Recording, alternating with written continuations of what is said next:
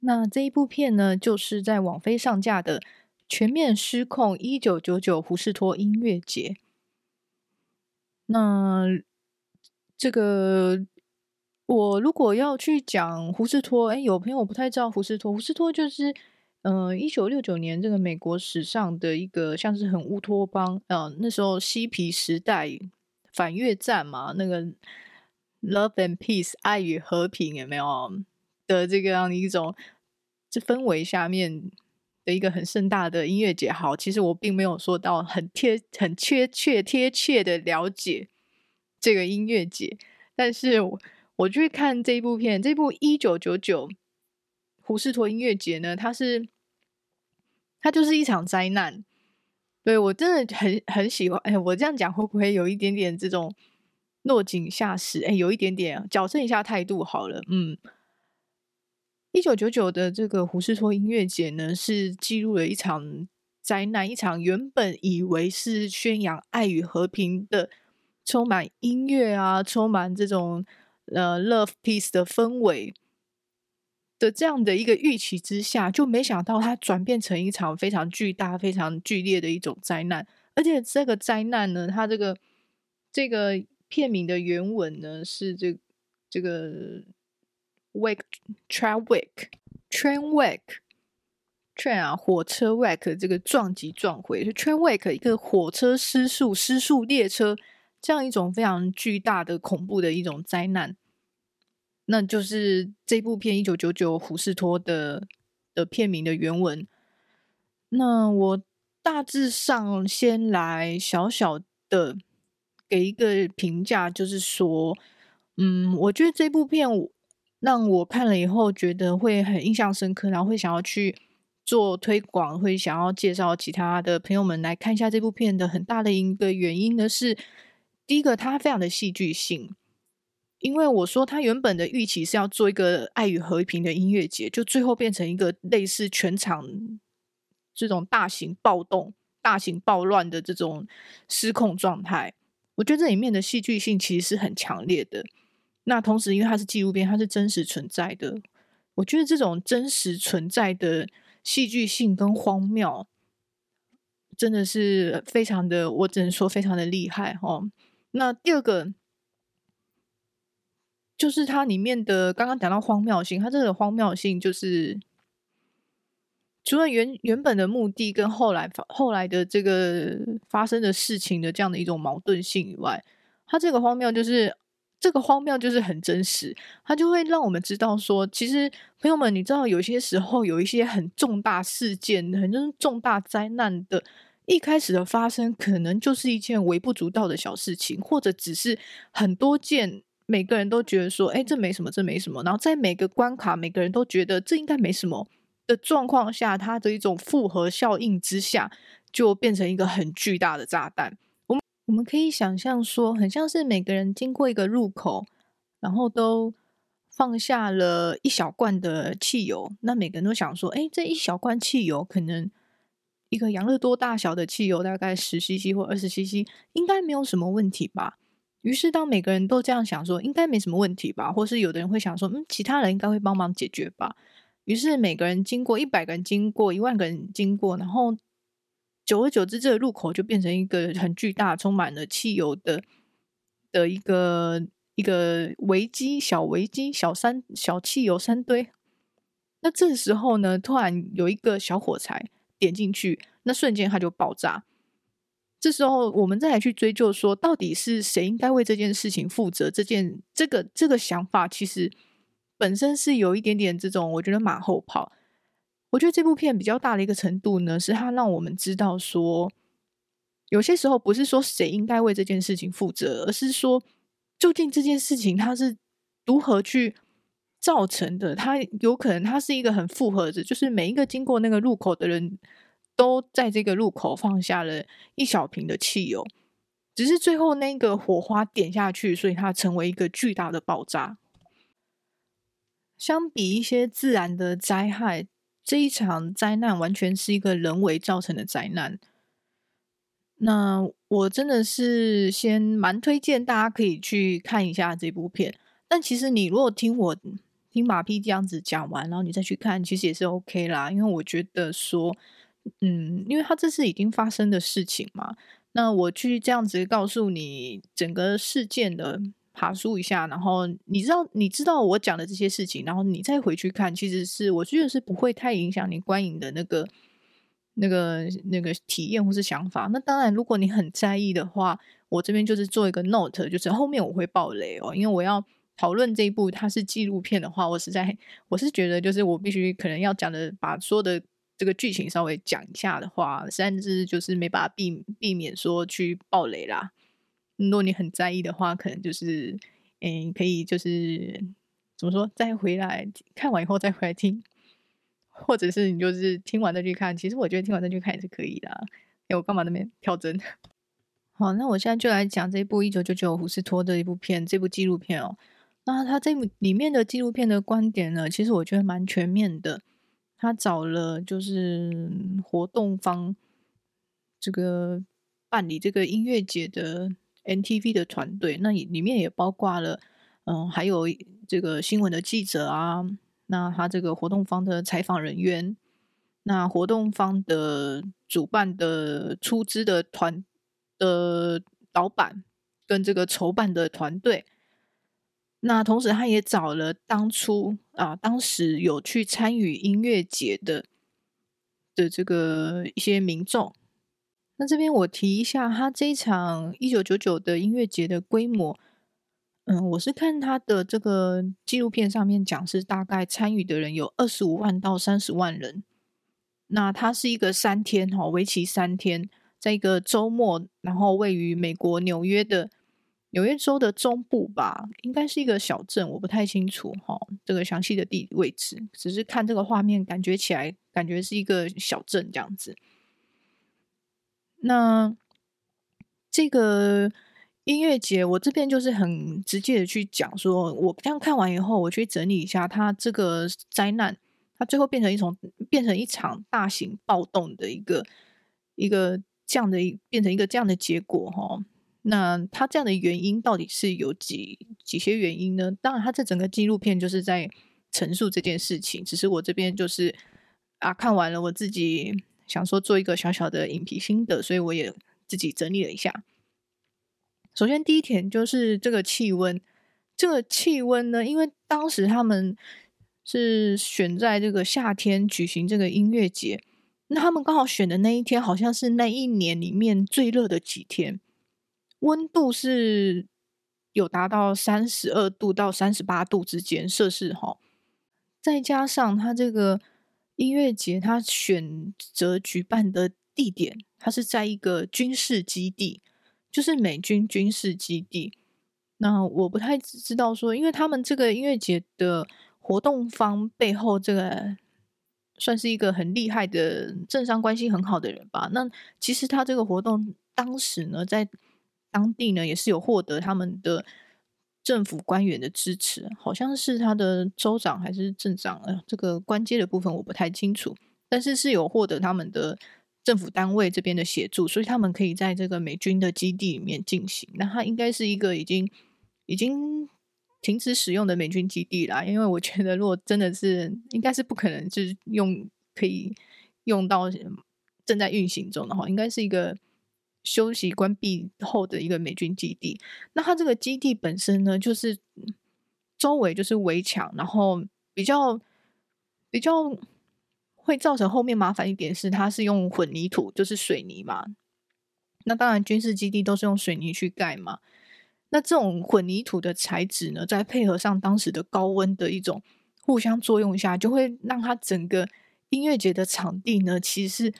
非常的炙热，非常的高温，就是很像一个大型烤炉哦。我可以这样子想象。一般来说，音乐节举办的地方应该都是在比较开放的户外场合。比如说，我们知道的，像日本富士音乐节会是在山上啊，比较阴凉，或是有一些，嗯，我们台湾的话，可能是在海边啊，或是在一些山丘，我我不太清楚这样。那总之会是在户外音乐节，是方便大型的人群的一个疏散或是空气的流通。那他这一次的一九九九胡斯托呢，他是选择在美军基地哦。但我也是可以，里面的主办方是有提出他的说法。首先，第一点就是，因为他们这个主办方在更早之前呢，有办过一个类似的音乐节，但那场音乐节呢，却算是中间有一些失败的地方，是由于他们的围栏被破坏，然后造成很多的民众可以就是从那围栏里面偷溜进来，不需要买票，不需要付费，就可以进入这个音乐节。那这样这个活活主办方非常的跳脚，于是他们这一次举办，他们决定就做一个。绝对不会有人可以偷溜进来，也绝对不会有人可以破坏这个围墙。于是他们找到了美军基地。我不得不说，这个想法好像一开始蛮巧妙的。而且这个主办方还说：“哎，这美军基地里面就已经有附附属了，比如说有些医院啊，是一些消防设施啊，以及一些高塔啊，因为这是基地嘛。”那他们就觉得说：“哇，这个拿来办音乐节，可说是非常好，我们就不用另外花钱再去盖这些设施了。”好，这个是一个点。好，首先就是第一点，高温跟它的这种美军基地的混凝土造成的，成为现场音乐节现场成为一个大型烤炉。第二点，昂贵的商品。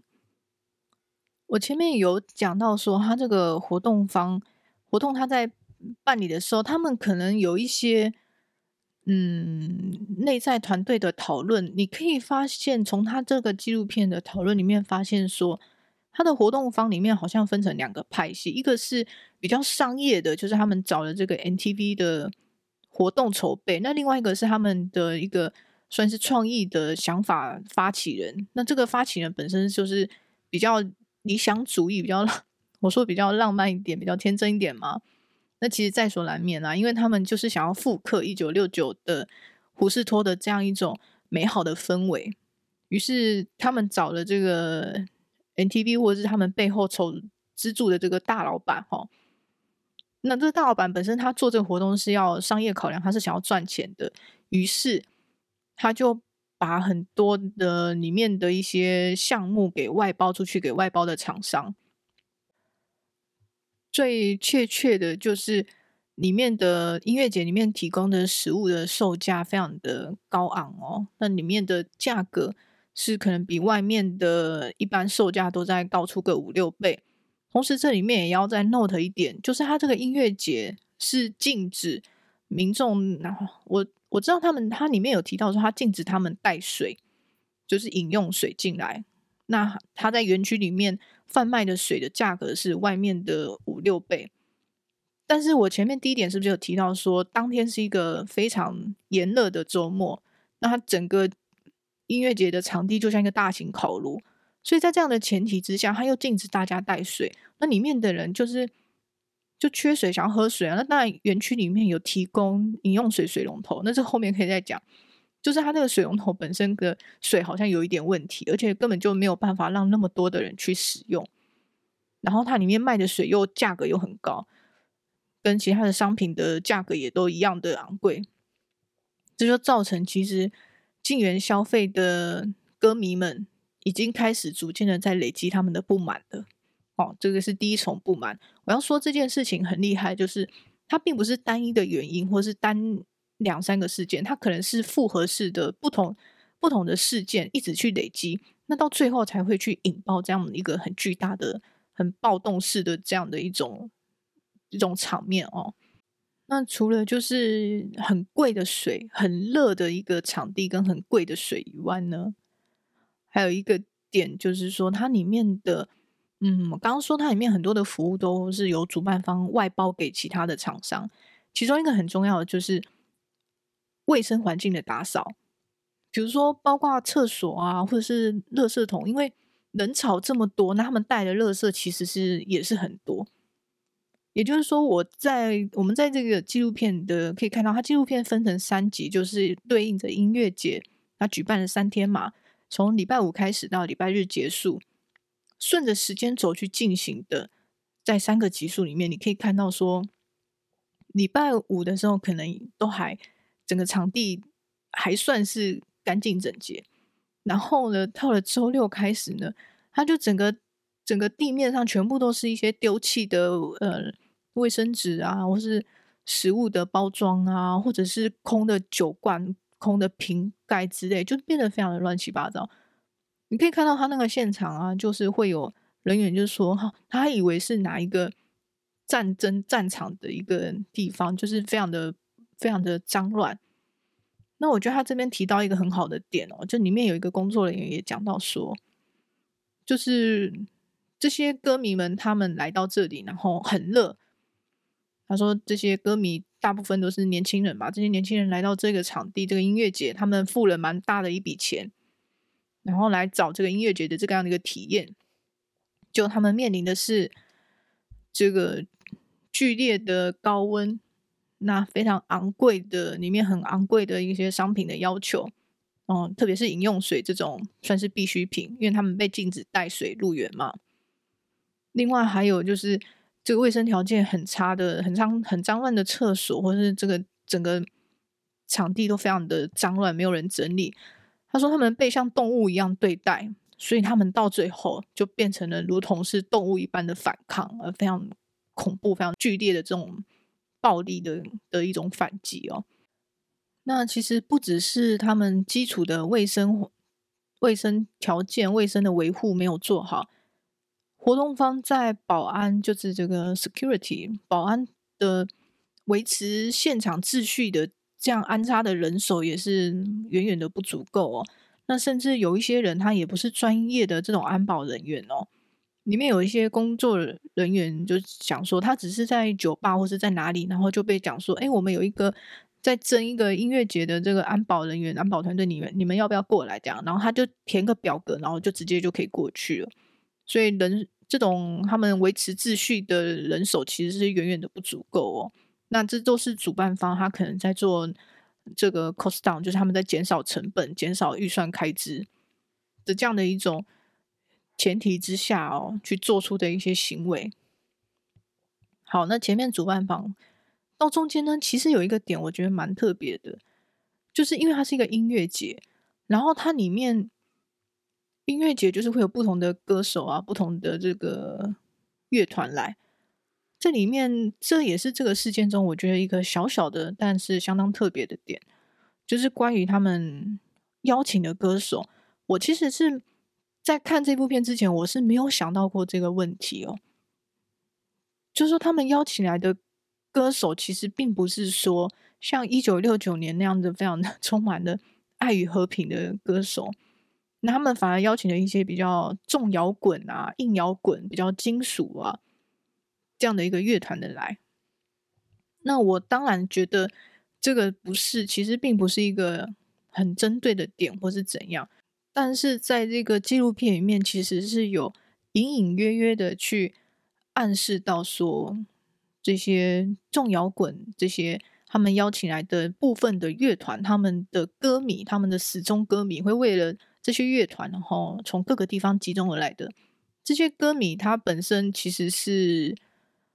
会有某一种属性啊，会比较有时候是比较激烈一点的属性。但是我这样说，并没有要去特别去。指这些歌迷的特质或怎样，因为我觉得音乐或者是音乐喜欢这些音乐的人呢，他其实他个人的一些行为啦，或是他个人的一些想法。那我觉得音乐本身是一种中性的存在。我现在就是去讲一下，去分享一下他这个影片里面去提到的一些事情。还有另外一个点，我觉得也蛮重要的，也就是时代氛围。时代氛围这件事情其实蛮特别。因为他们想要复刻的1969年的胡士多，那时候1969年他们是在越战之后，他们是一个社会上是一个比较反战、一个反抗暴力、拒绝暴力、抵制暴力的这样一个氛围，然后强调社社群的团体的一种合作性、互相帮忙的这样一种友爱的环境跟氛围。在1969的胡斯托，主要的诉求是这样，在一九九九。一九九九，这个胡斯托，呃，胡斯托这边要 quote 一下，哈，他这样的一个时代氛围，那时候时代氛围是怎样呢？这一部片里面就提到，当时一九九九的这个时代氛围是，首先它是一个比较压抑的，比较比较多这种负面、郁面、郁闷的情况存在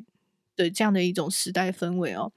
它里面提到说，当时是美国派啊。如果大家有印象的话，美国派美国派是这个一部嗯、呃，美国那时候很有名的这种，有点类似以主打它里面提到的啦，哦，就是它是一个男性观点出发的这种性喜剧哦。那还有另外一个很有名的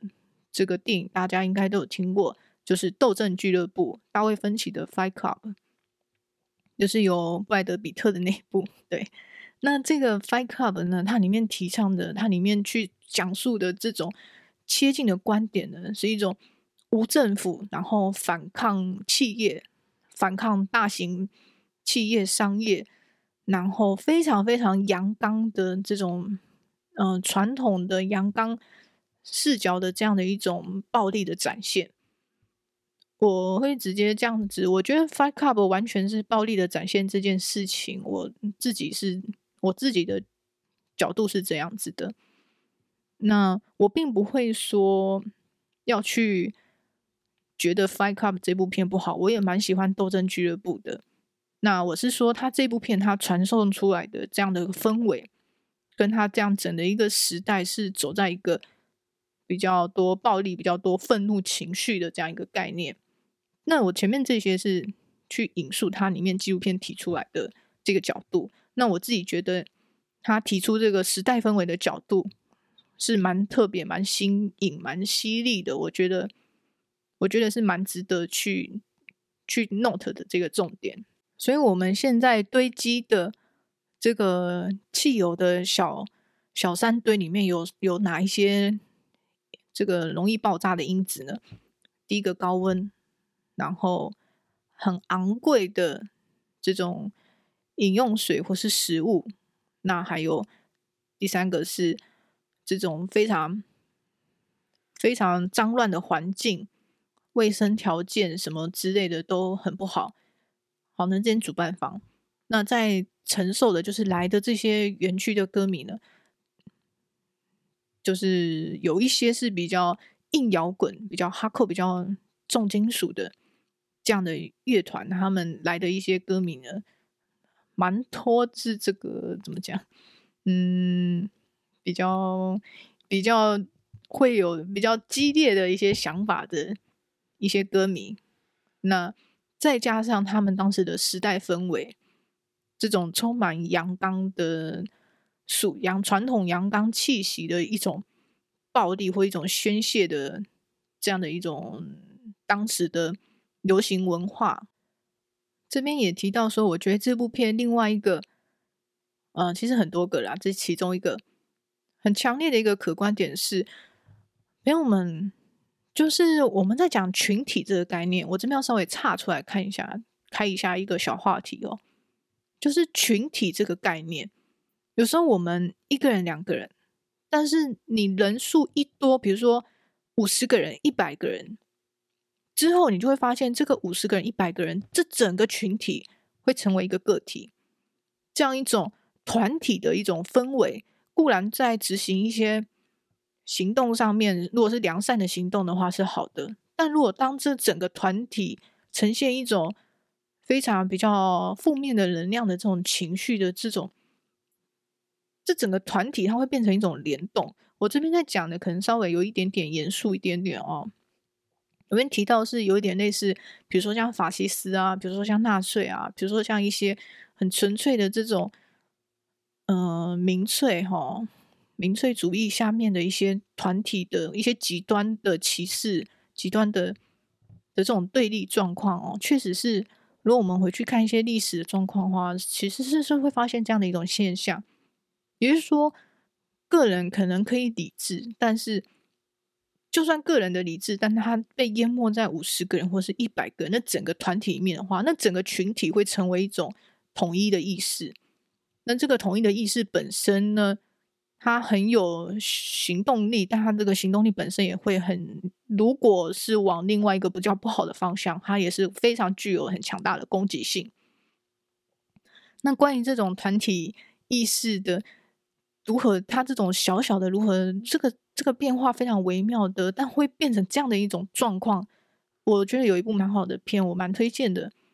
嗯、我忘记哪一年，我再回去再看一下哦。我会放在这个资讯栏。如果说如果你需要强这个确切的资讯的话，就是德国有一部电影叫《The Wave》，The Wave 这个浪潮哦，W A V E。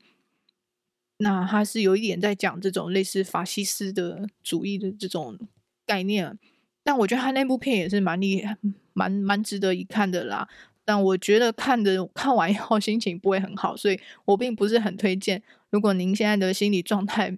或者精神状态比较比较偏小小的薄弱的时候呢，就不要先不要去看这部片。但我会觉得这部片其实蛮厉害的，就是补充一下。哎，怎么跑到这来了？我们再拉回来一点，好，我们说到这个群众啊，成为一种群群体巨大的一种，他这个纪录片也没有提到，就是这些充满了愤怒，因为前面的各个原因嘛，那高温啊，很贵的水啊，那种情况下，他这个群体在一个加持点，这个加速器，这个加速器就是这个很硬摇滚、很重金属的这个。这个乐团他们一上去的时候，我们要知道说，音乐本身它其实是一种很强烈、很强大、很能够快速去渲染情绪的一个媒介。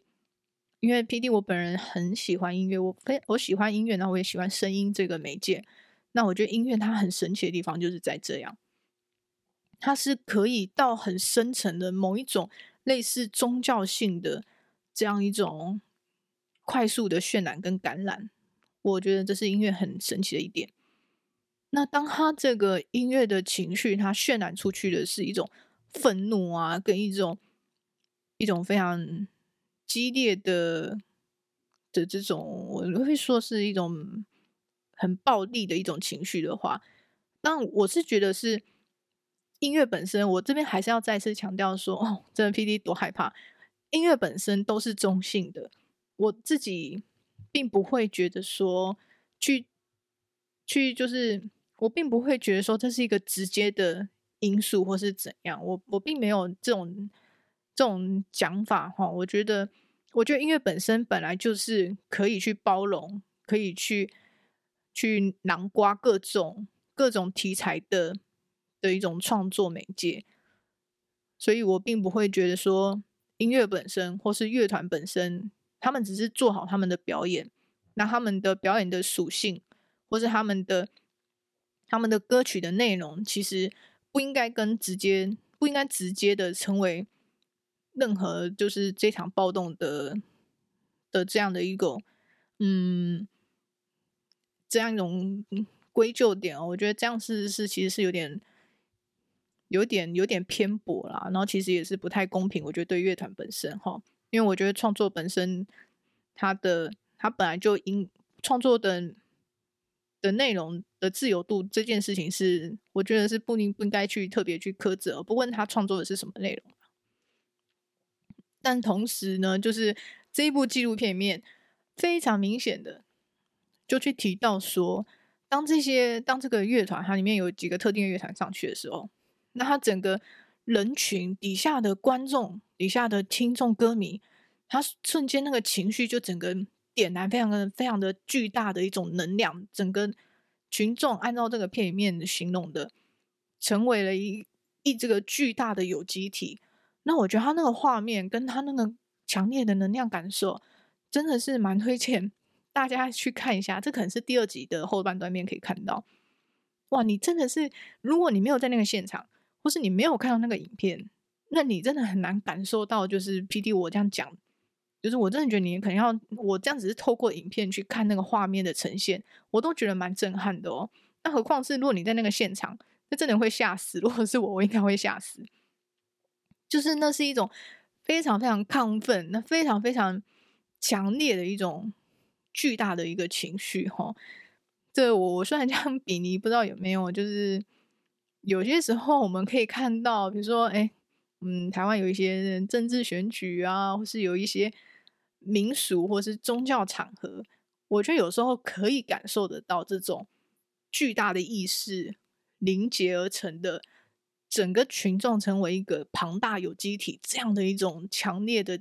概念哦。那朋友们，你现在想想看，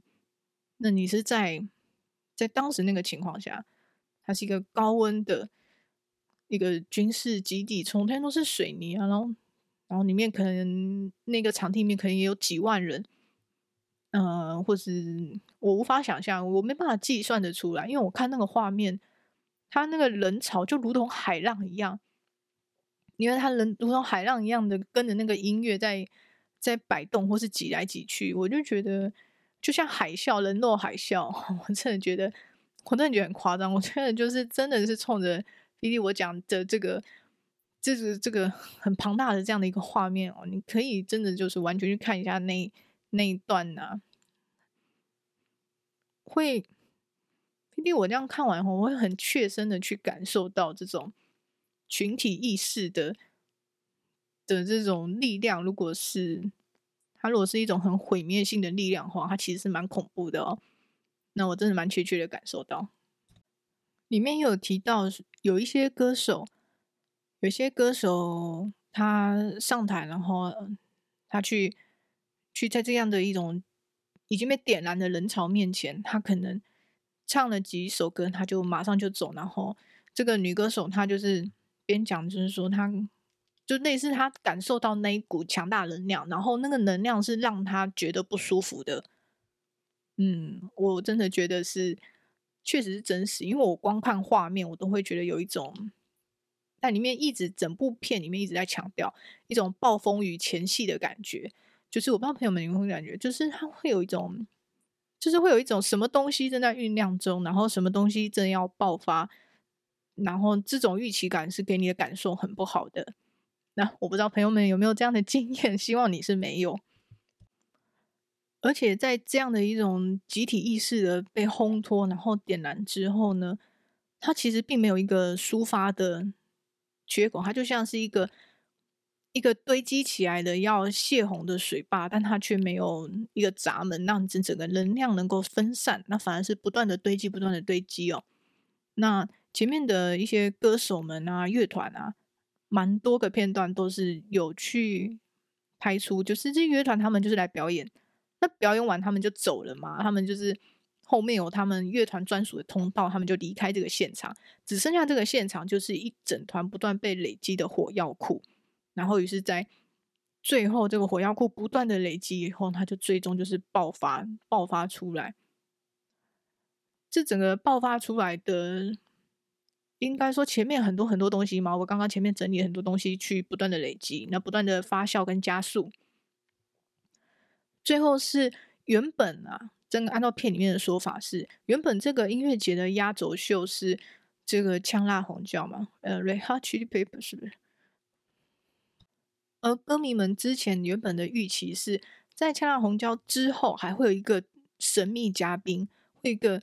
就大家都没有想到，但是很厉害的人物出场。那原本他们还在预期说，哎，好像是会搞不好会是 Prince 啊，或者是这个，嗯，还甚至还有人谣传说是这个 Michael Jackson 啊。所有这中间这整个音乐节的三天的行程里面，其实有很多的人在第二天，第二天的时候就已经受不了这整个音乐节的环境就离开。所有会撑下来到。第三天的人，除了为了这个呛辣红椒以外，还有蛮蛮一部分的人是为了这个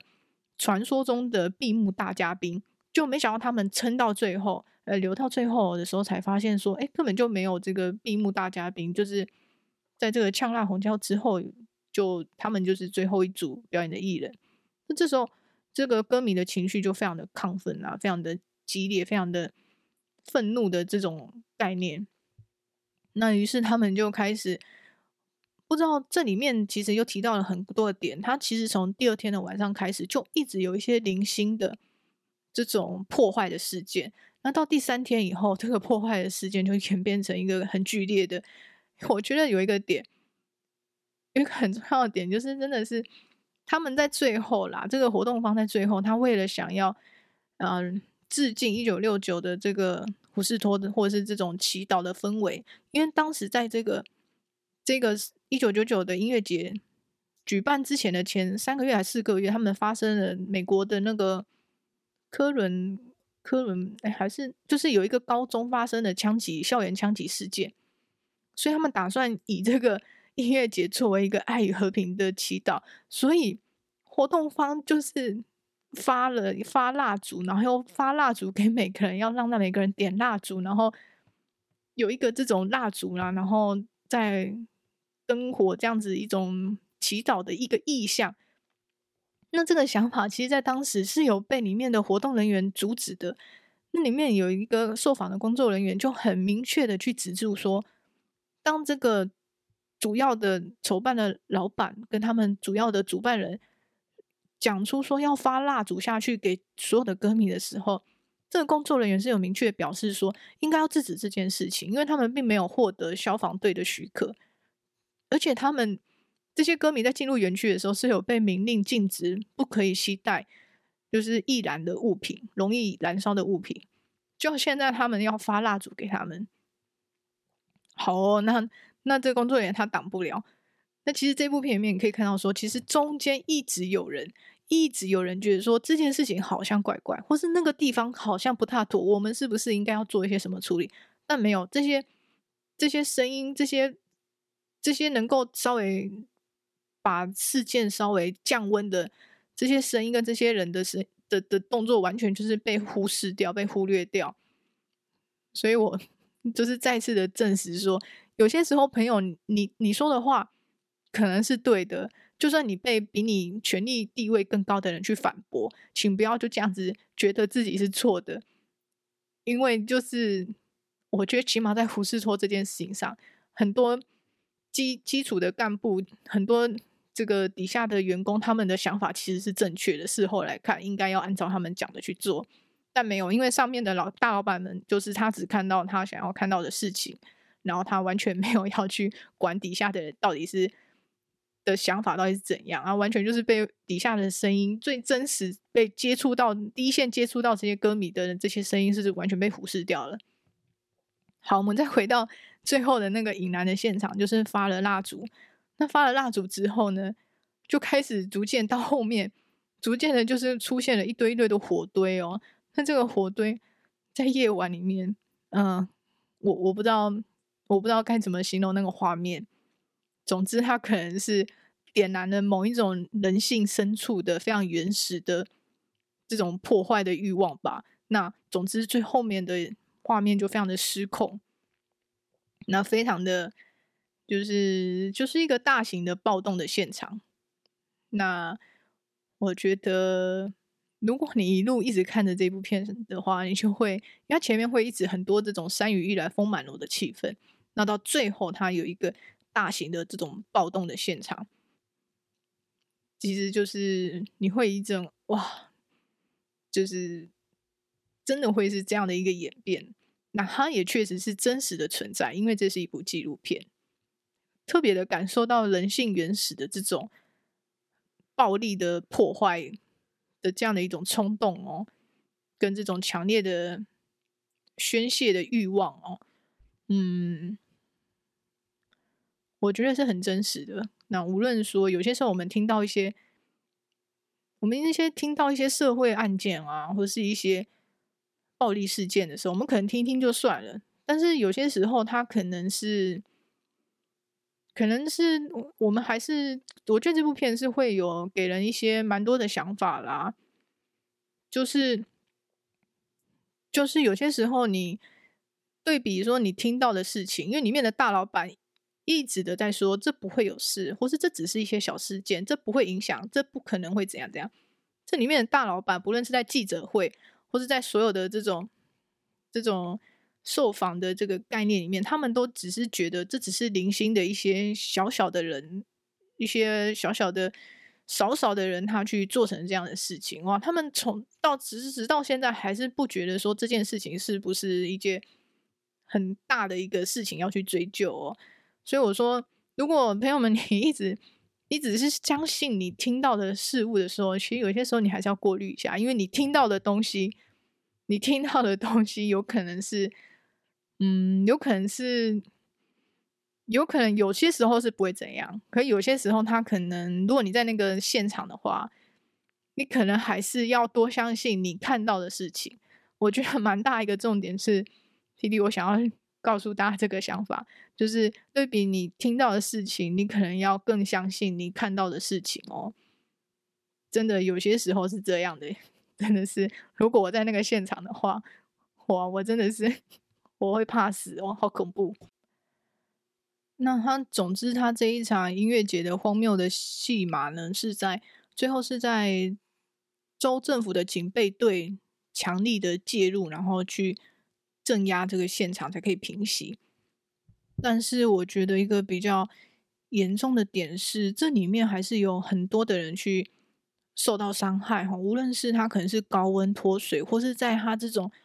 暴动里面的人群里面被挤压啊，然后受伤骨折的人。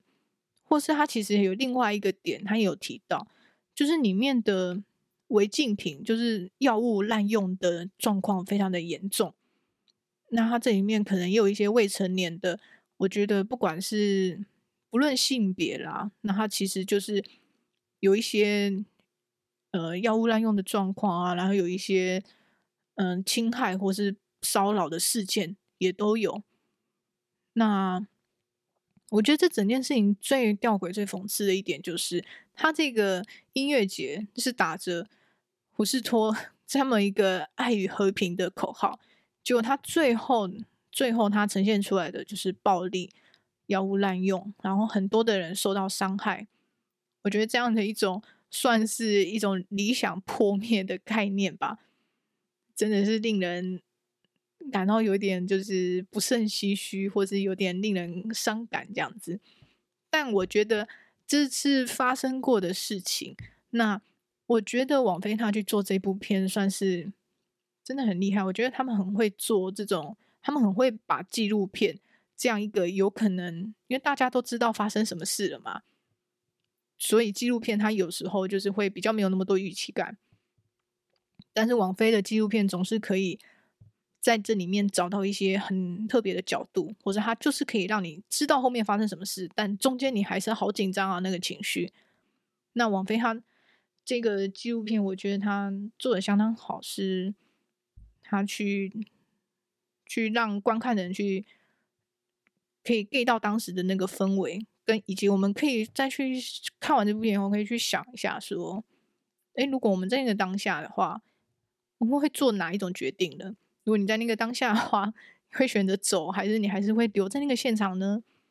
或是有些时候，你可能一些那个场合的气氛很快乐，那个场合的群体，